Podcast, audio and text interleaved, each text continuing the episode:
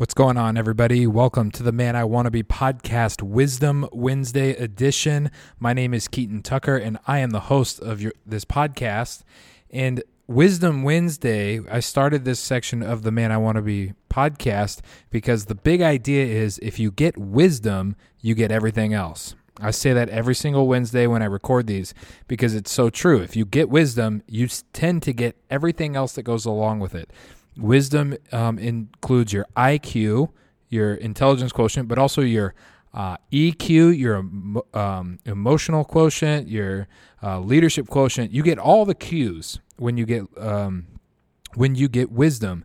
Your finances get better. Your relationships get better. Your satisfaction at work gets better, and you get more promotion, and everything just gets better when you get wisdom. That's why we do this podcast, this section of the podcast. And today we're going to be looking at the book of Ecclesiastes for our Wisdom Wednesday. Normally, what I've been doing is whatever day of the week it is, I pull out a proverb from the chapter. So there's 31 chapters in Proverbs. So on any given day, you can pick a day, like you, there's one proverb per day, one chapter of Proverbs per day.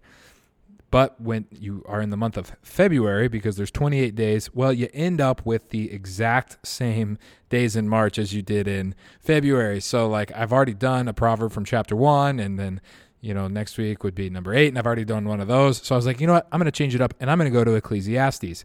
Ecclesiastes is in the Bible.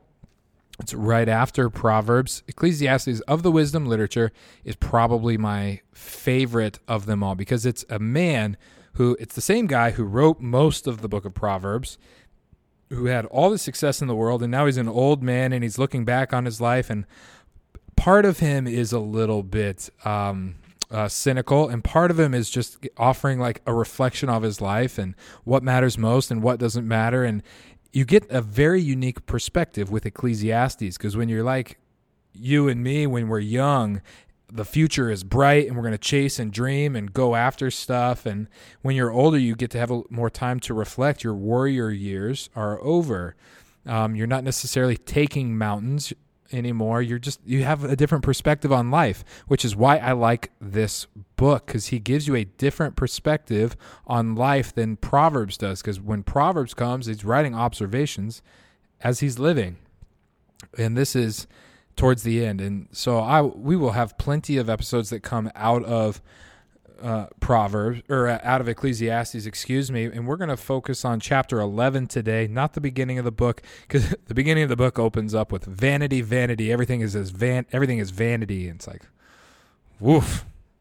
That's a um, that's a strong opener, and so we'll skip that portion, and we're going to go with chapter 11 um, in this passage. So, in chapter 11, chapter 11 is about what to do during uncertain economic times, is pretty much what it is about. Uh, it's a very short chapter. It is, let's see, only 10 verses, so not very long at all, but it is about what to do and your mindset that you should have during economic trouble. You and I live in an era, in a time where the economy is all out of whack. In case you have not noticed, eggs are approximately let's see what did we pay for the eggs the other day? My wife we like to buy this we go to costco typically to buy 60 eggs because you we used to be able to get them when we go to costco you'd get 60 eggs for $15 and that would last us a good amount of time and the other day, she went to Costco to buy 60 eggs, and I think it cost her $27. So a $12 increase in the price of eggs, which you're like, well, that's a lot of money to pay for eggs. And you should, I mean, you should see some like used car prices and rent and taxes. Like everything is all out of whack economically, which has everybody saying, what what's going to happen next? Is the U.S. dollar going to collapse? Is the stock market going to crash? Is the housing market going to crash? I know a lot of young people, like me, myself included, are pr- kind of secretly hoping and praying that for whatever reason, the housing market crashes so that we can buy a house. Because right now, even if I could afford a down payment, the taxes on property values are so high that it's pricing me out of a house. You know what I mean? And so if you're sitting in renting or you're like me, you're in your in, renting from your in-laws or whatever you're doing, you're kind of hoping like eh, the economy's not so great, but could use a could use a housing crash, you know? So these economic uncertainty times, what they do tend to do though is a lot of people will start prepping and preparing.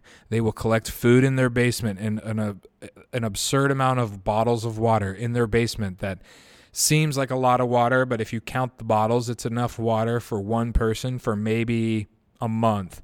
So it's not going to last very long that way. They'll have prepped canned food, powdered food, heat up kind of food. They'll collect candles. You start getting people who prep.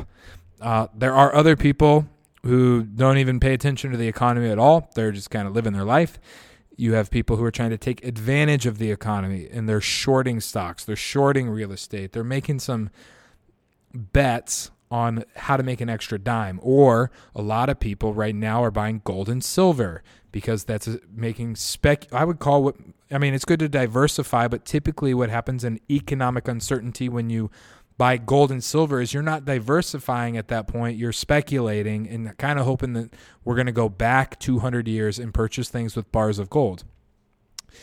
Um, which I'm not against buying gold, buy gold, buy silver, but like what people start doing is reacting to try to protect themselves when the economy gets uncertain. And this chapter says what you should do. Is there anything wrong with prepping, preparing, and making different investment decisions because you're aware of the time?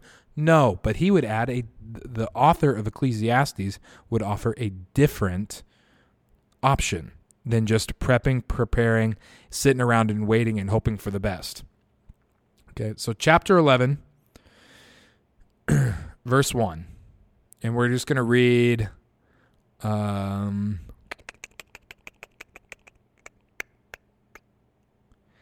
yeah, let's go with we're to read the first we'll start with 6 the first 6 verses.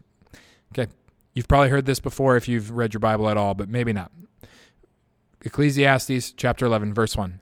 Cast your bread upon the waters, for you will find it after many days. Give a portion to 7 or even to 8, for you do not know you do not know what disaster may happen on the earth if the clouds are full of rain and they empty themselves on the earth, and if a tree falls to the south or to the north, in the place where the tree falls, there it will lie. He who observes the wind will not sow, and he who regards the clouds will not reap. As you do not know the way the Spirit comes into the bones in the womb of a woman with child, so you do not know the work of God who makes everything.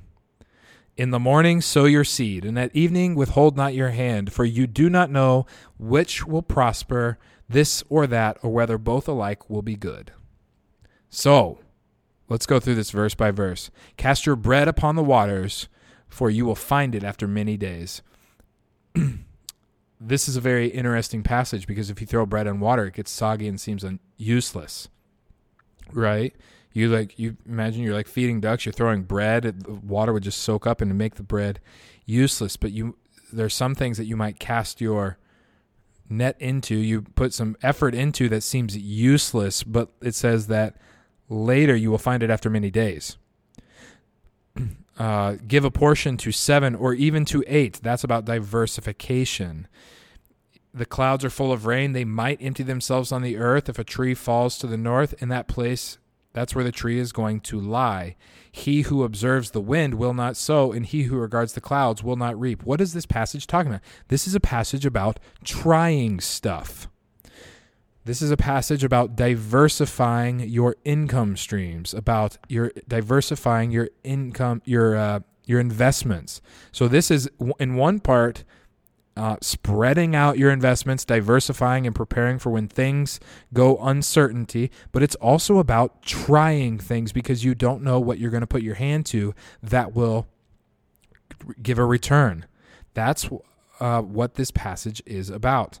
Give a portion to seven or even to eight. That means try different things that could boost your income or give you options in economic uncertainty. It also means like spread out your investments. Uh, stocks, bonds, gold, livestock if you can get it back in the day. Uh, livestock is also very expensive, in case you're wondering, and a great investment. I don't own any, but I've always wanted to because I've gone to the fairs back in Colorado. I'm like, wow, I mean, I didn't know a cow sold for three grand. Um, but here, here's the warning. Com- the warning comes in verse four. Says, "He who observes the wind will not sow, and he who regards the clouds will not reap." What does that mean? That means if you spend all of your time looking at economic indicators and worrying about what will happen, you will not try things, you will not make investments, you will not start businesses, you will not do the things that actually provide a return later. Because trees fall, economic downturn happens, the world gets wild and crazy all the time. Right now we are we are aware of the economy and the world being all sort of out of whack but that has always happened.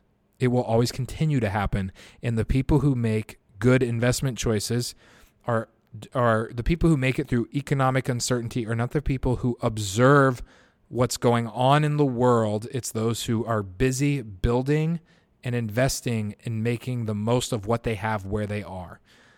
Because downturns always turn back up. And you will have wanted to build something during that time. You'll have wanted to try something during that time.